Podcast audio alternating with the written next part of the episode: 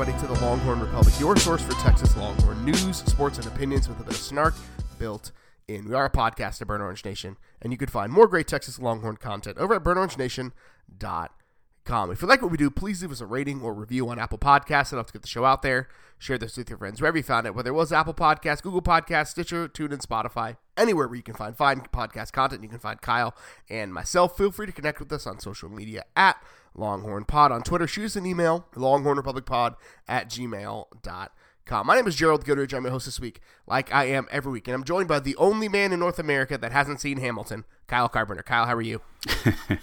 Desperately seeking credentials. Um, you know, we don't charge much for this podcast. You'll get your bill at the end of the year for twenty nine ninety nine. But uh, no, this is a free service. Anyone want to hit me up with them? Uh, do a service with them credentials? I'm kidding, guys. I would never ever elicit such things. Disney, uh, feel free to hire me to your um, you know companies, ESPN or or any other of your subsidiary of companies. I would never ever endorse the sharing of Disney Plus credentials.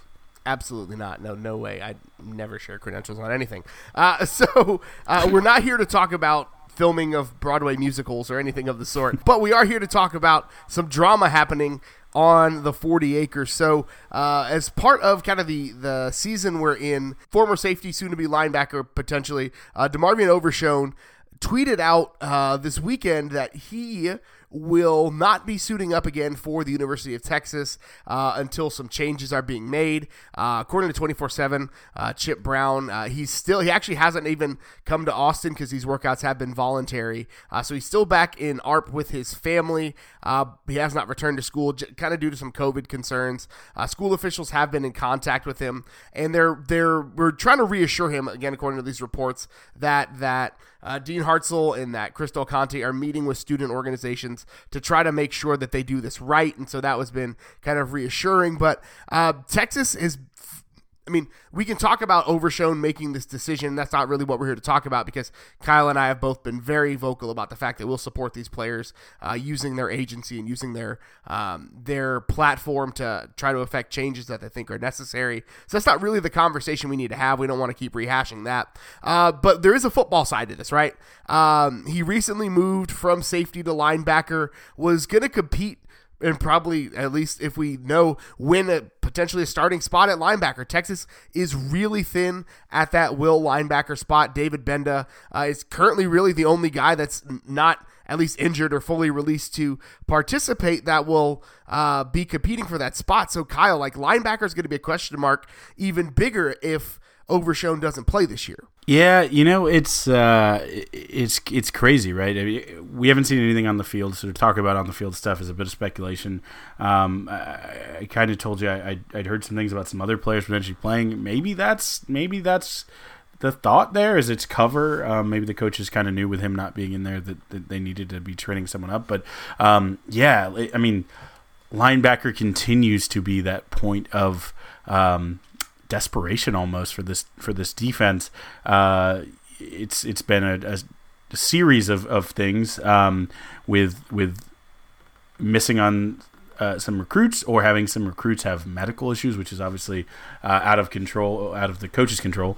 Um, and then you know um, with Juwan Mitchell, you know choosing it seems to uh, leave the team as well um, in the off season. I mean, it just makes it makes that spot desperate. I mean, I think uh, David Gbenda, um, you know, a, guy we're, we're, we're, ready to see, you know, if he can step up.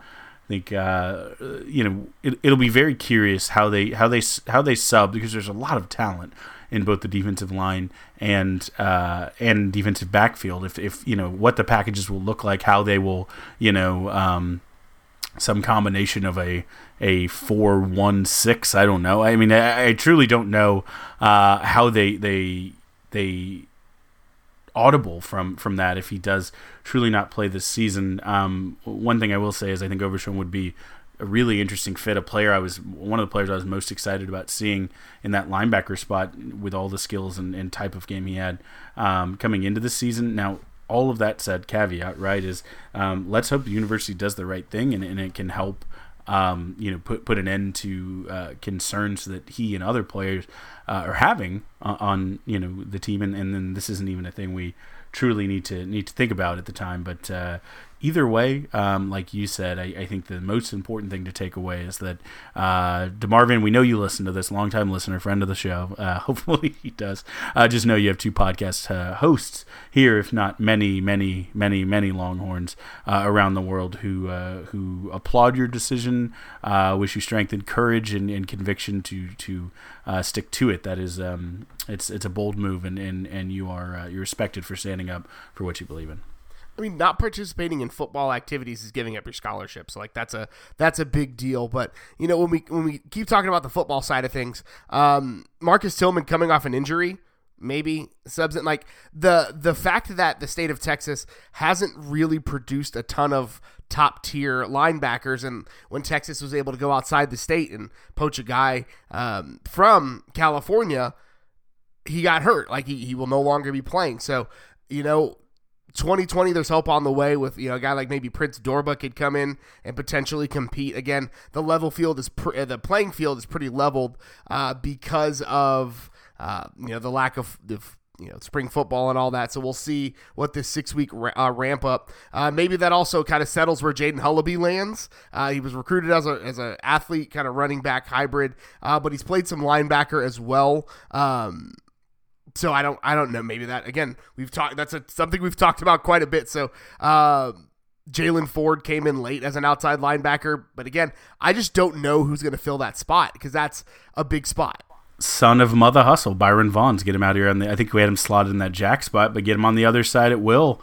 Uh, see what he can do over there. You know, I I would I cannot wait until he is like a regular starting contributor just so that I can see how his mom reacts to it on Twitter because she's one of our single uh, favorite personalities on the internet. Yeah, top. If you're not following Byron Vaughn's mother on Twitter, Mother Hustler, um, you are you are following athlete parents incorrectly. If you follow athlete parents and don't follow her, you have missed the mark. So speaking of help on the way, Texas picked up another defensive back commit. Uh, kind of almost closing the door on defensive backs. There's probably one more spot there, but that's another conversation. We'll probably have Mike Roach on in a couple weeks to talk about it. Uh, but four star cornerback Jamier Johnson out of California, the number 236 player overall, the number 17 quarterback in the nation, the number 24 player in the state of California, the eighth commitment for Texas in the top 250. So Texas adds a rangy big player for. Uh, for to the 2021 class uh, to hopefully bolster that defensive back group.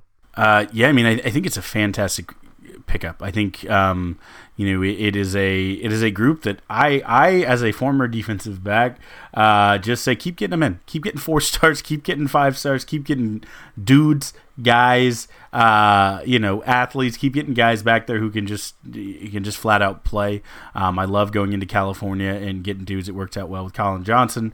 Um, let's let's uh, you know get a couple of those every uh, every year. I mean the uh, the fact that he, he played you know all over the field in high school, wildcat quarterback, wide receiver, um, you know, but will probably probably play coverage corner for Texas. I think bodes uh, well. And, and, you actually put this in the notes, uh, Gerald. But my favorite piece of this, which I did not realize until you said it, uh, was that uh, Jamier Johnson is just the third player from outside of the state of Texas in this class, uh, with 14 uh, recruits committed. So that's um, that's fantastic. Tom locking down Texas and, and getting what he likes outside of it. Absolutely. And the two players not from the state of Texas, one of them is we're just going to go ahead and annex Pro Kick Australia. That'll be a Texas province in Australia. So Isaac Peterson, uh, again, we've talked about it. The valedictorian of Pro Kick Australia becomes a Texas Longhorn. That's how it works. Um, and then Casey Cain, a wide receiver out of New Orleans, is the other guy. Uh, but the this just see like this is a Jay Valai, Chris Ash cornerback. Like when you watch his tape, when you look at him, he's a he's six foot, can play one on one coverage, good ball instincts. But the thing I like about him the most is he likes to hit people, and I like a cornerback that doesn't mind hitting folks. That's something that I appreciate. But he's he's got kind of a he's got a frame that can bulk up. So you know, there's talk that he maybe eats his way back to safety, which is totally fine if Texas. Need, but again, this is a class that will probably also have two safeties in it with J.D. Coffey and then another player yet to be named. So uh, I think he probably lands at corner because well Jay Valai recruited him, right? So that is a big deal for him. But I really think that um, you know, Texas is, is kind of closing the book on the defensive back class. There's only one spot, and again, we'll talk to Mike Roach probably in a couple weeks uh, to get some more insight into this. So we'll be able to uh, we'll be able to discuss that more in depth. But again, Texas adding talent to the 2021 class is not a bad thing. So, Gerald, before we go uh, any further, I do want to give you, uh, uh, you and the listeners, a quick update. So this week came out um, the the uh, baseball Rushmore, which we did, which may have gotten the most discussion. Obviously, football had quite a quite a bit. Some of the old heads came out for our basketball coverage, but obviously a, a, a Mount Rushmore without Roger Clemens on it, even when we were so cheater cheater pumpkin eaters that we made a pitcher, hitter, and Coach Rushmore. That's three Rushmores. Oddly, Rushmore was in the news this week, but we won't talk about that. We'll only talk about UT Rushmores and in ESPN's uh, greatest all time college baseball team. Two pitchers made the list. Baseball's uh, Huston Street Maybe you heard of him. Uh, we talked a little bit about him on the uh, on the pod, uh, as well as uh, Mr. Swindell, who uh, a lot of uh, fans from the from the kind of '80s team said he was the best of a, of a bunch. You know that that was all legendary Hall of Fame pitchers from that team. So just just really cool to see. I mean, guys that we spent a lot of time researching, talking about, trying to pick and, and, and choose over was on a team of I think 11 you know uh, people basically. Um, the the left-handed pitcher they did a right-handed, left-handed, and relief pitcher, and out of the three pitchers, two of them were from Texas. So they cheated like us. They couldn't narrow it down, so they went each hand.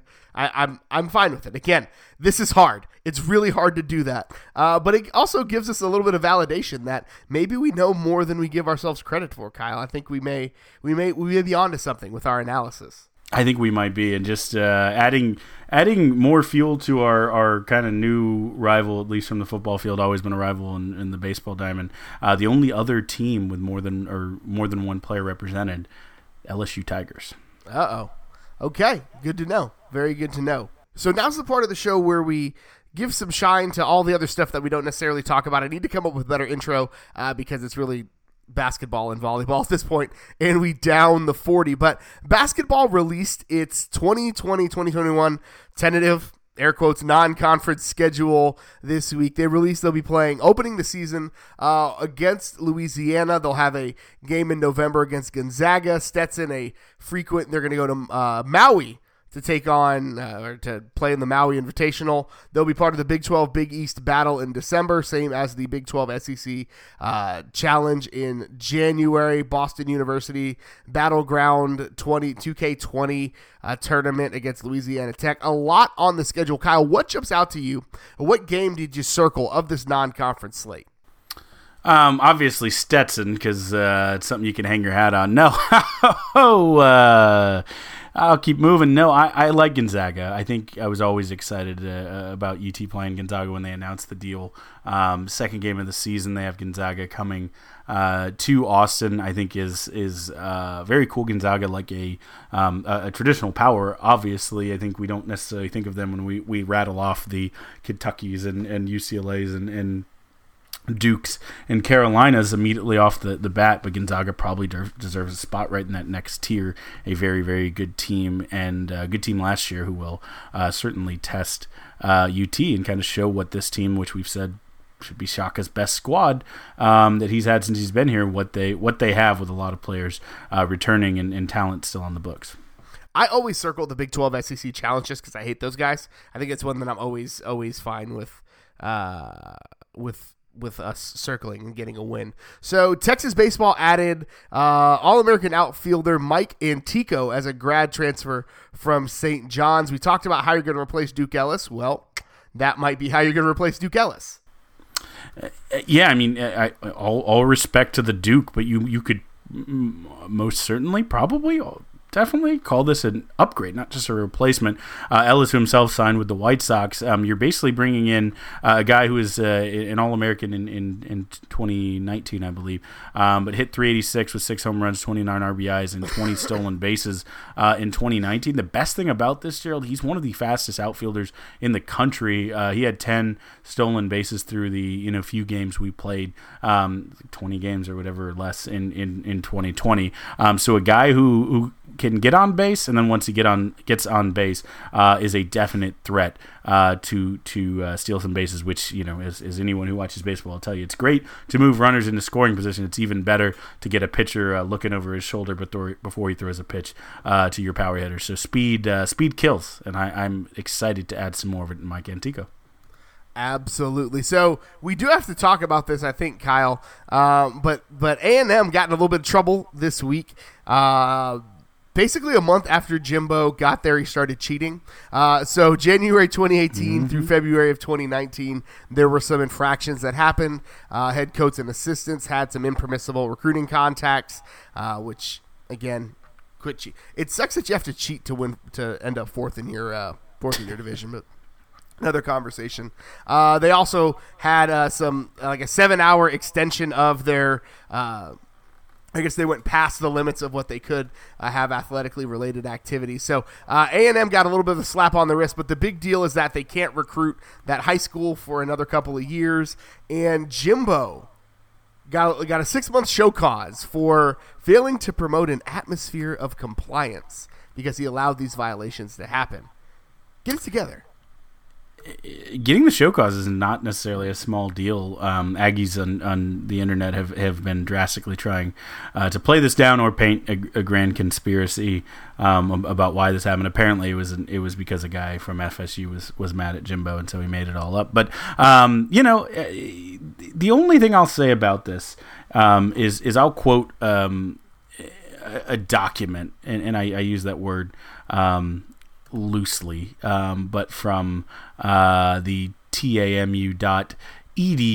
Uh, maybe you have heard of it. There is a uh, thing revised in 2003 called the Aggie Code of Honor. Um, a simple verse which says, An Aggie does not lie, cheat, or steal, or tolerate those who do. So I am excited to see the non toleration that all Aggies are going to do now that Jimbo has been caught lying, cheating, and stealing, and will instantly uh, fire him while also paying him all of the you know three hundred million dollars uh, that they owe him. But because they are the most honorable folks on the entire planet, they will obviously eat that in the sake of honor. So good on you, Aggies! Can't wait till that announcement comes out.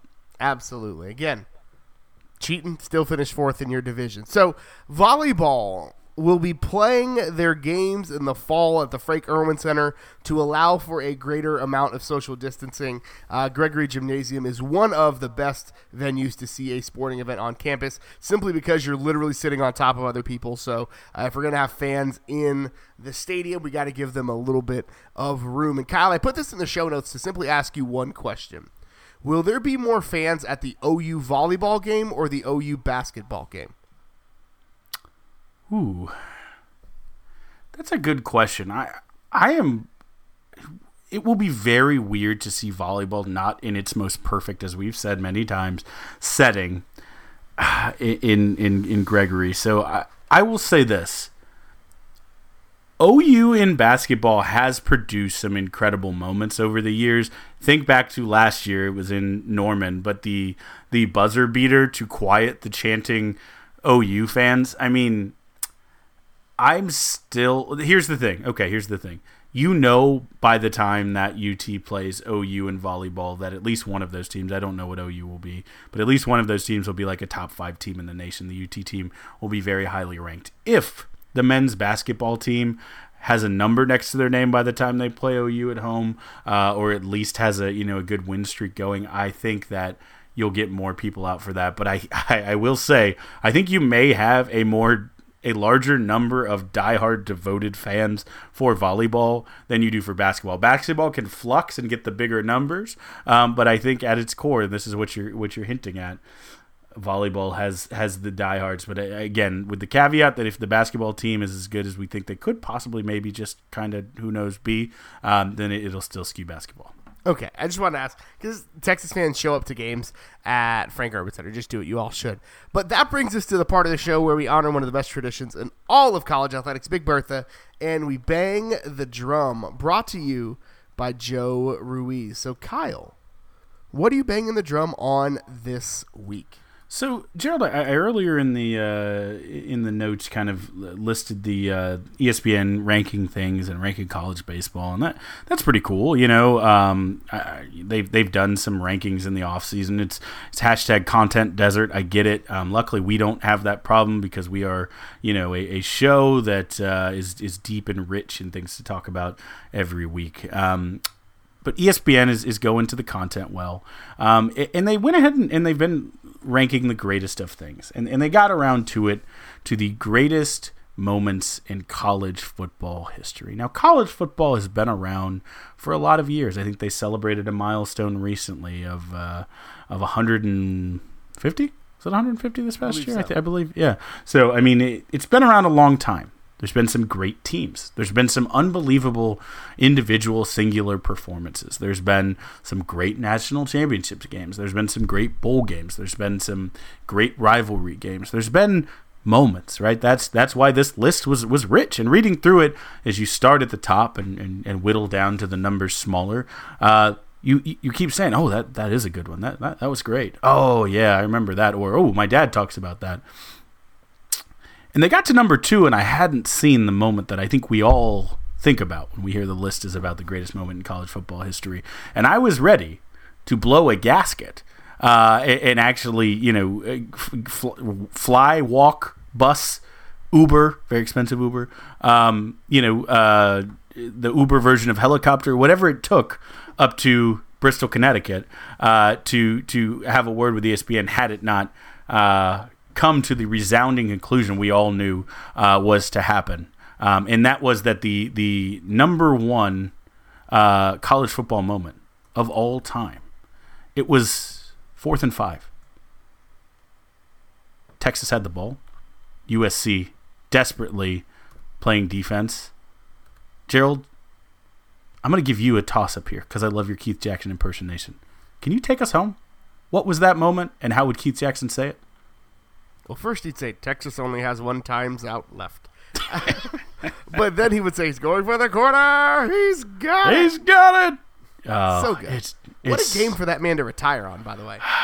If you know, if he hadn't retired, it may have killed him. I mean, it, it was. Uh, he was he was 11 Manhattans in, and, and that was just the perfect amount to. I kid, I'm kidding, obviously, but uh, just the perfect amount to call the greatest college football moment, as ranked by every Longhorn, by my DVD that sits under my TV of that bowl game, and now correctly by ESPN.com. Hook 'em. It's where it should be. Greatest game, greatest moment, greatest player. I love it. So I'm banging the drum this week. This is just I want to go on a rant for a second. So uh, OU got a commit from the number one quarterback in the country, which we knew was coming, and actually uh, Kamiar alluded to it last week on on the preview podcast. But when he got the commitment, this this narrative started happening on Twitter and online uh, that OU was just absolutely out recruiting Texas at the quarterback position, and that Texas is absolutely getting blasted and beaten by the by the Sooners in the quarterback room. And there's no argument that the player that that OU got well, he wasn't offered by Texas. That's another conversation. But Caleb Williams, incredible talent. But the framing of this is that the quarterback that Texas has committed in 2021 is some sort of scrub. And Jalen Milroe is not a scrub, and I will t- I will go to the mat any day of the week. Number four player at the position. Oh my gosh, Texas is getting vastly out recruited by OU, the number four player at the position, top 100 player. They haven't even played their senior years yet. And I'm going to go ahead and say this Caleb Williams' tape is great, but I'll take the competition at Katy Tompkins over whatever he's playing in Washington, D.C. I'm just going to go and throw that out there. So, with that being said, yes, OU did get the number one quarterback in the country. There's no argument there. The Sooners playing for Lincoln Riley as a quarterback is never a bad decision. But the framing of Jalen Milroe, and this was a quote from an actual college football writer Texas is starting at a talent deficit at the most important position on the field. Framing Jalen Milroe as a talent deficit and not a guy who could potentially challenge for a roster spot, a depth chart spot in his freshman year is terrible reporting, and you should be ashamed of yourself. A scrub is a guy who thinks he's fly. also known as a buster. Jalen Milroe is certainly neither of those things. He doesn't want your number, Zach Barnett. He doesn't want to give you his.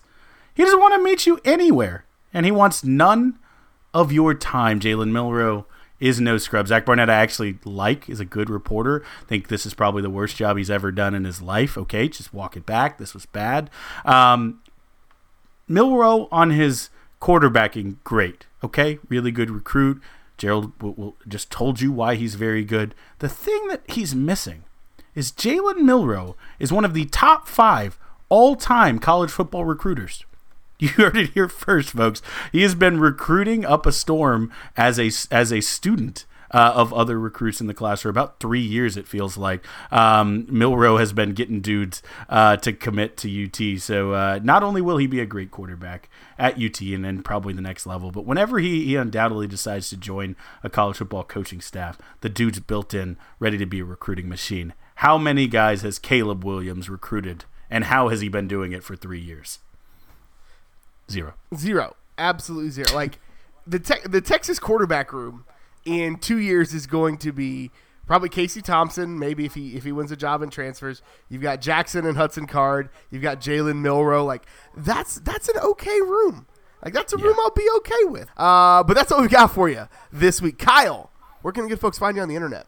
Uh, you can find me in uh, Zach Barnett's message. No, you can find me on Twitter at Kyle Carpenter. follow the Texas Pregamer on Twitter at Texas Pregamer. You can follow me on Twitter. I'm at GH Charlie Show on Twitter at Longhorn Pod. Shoot us an email, longhornrepublicpod at gmail.com. Thank you so much for tuning in again this week. And until next time, hook 'em. Hook 'em.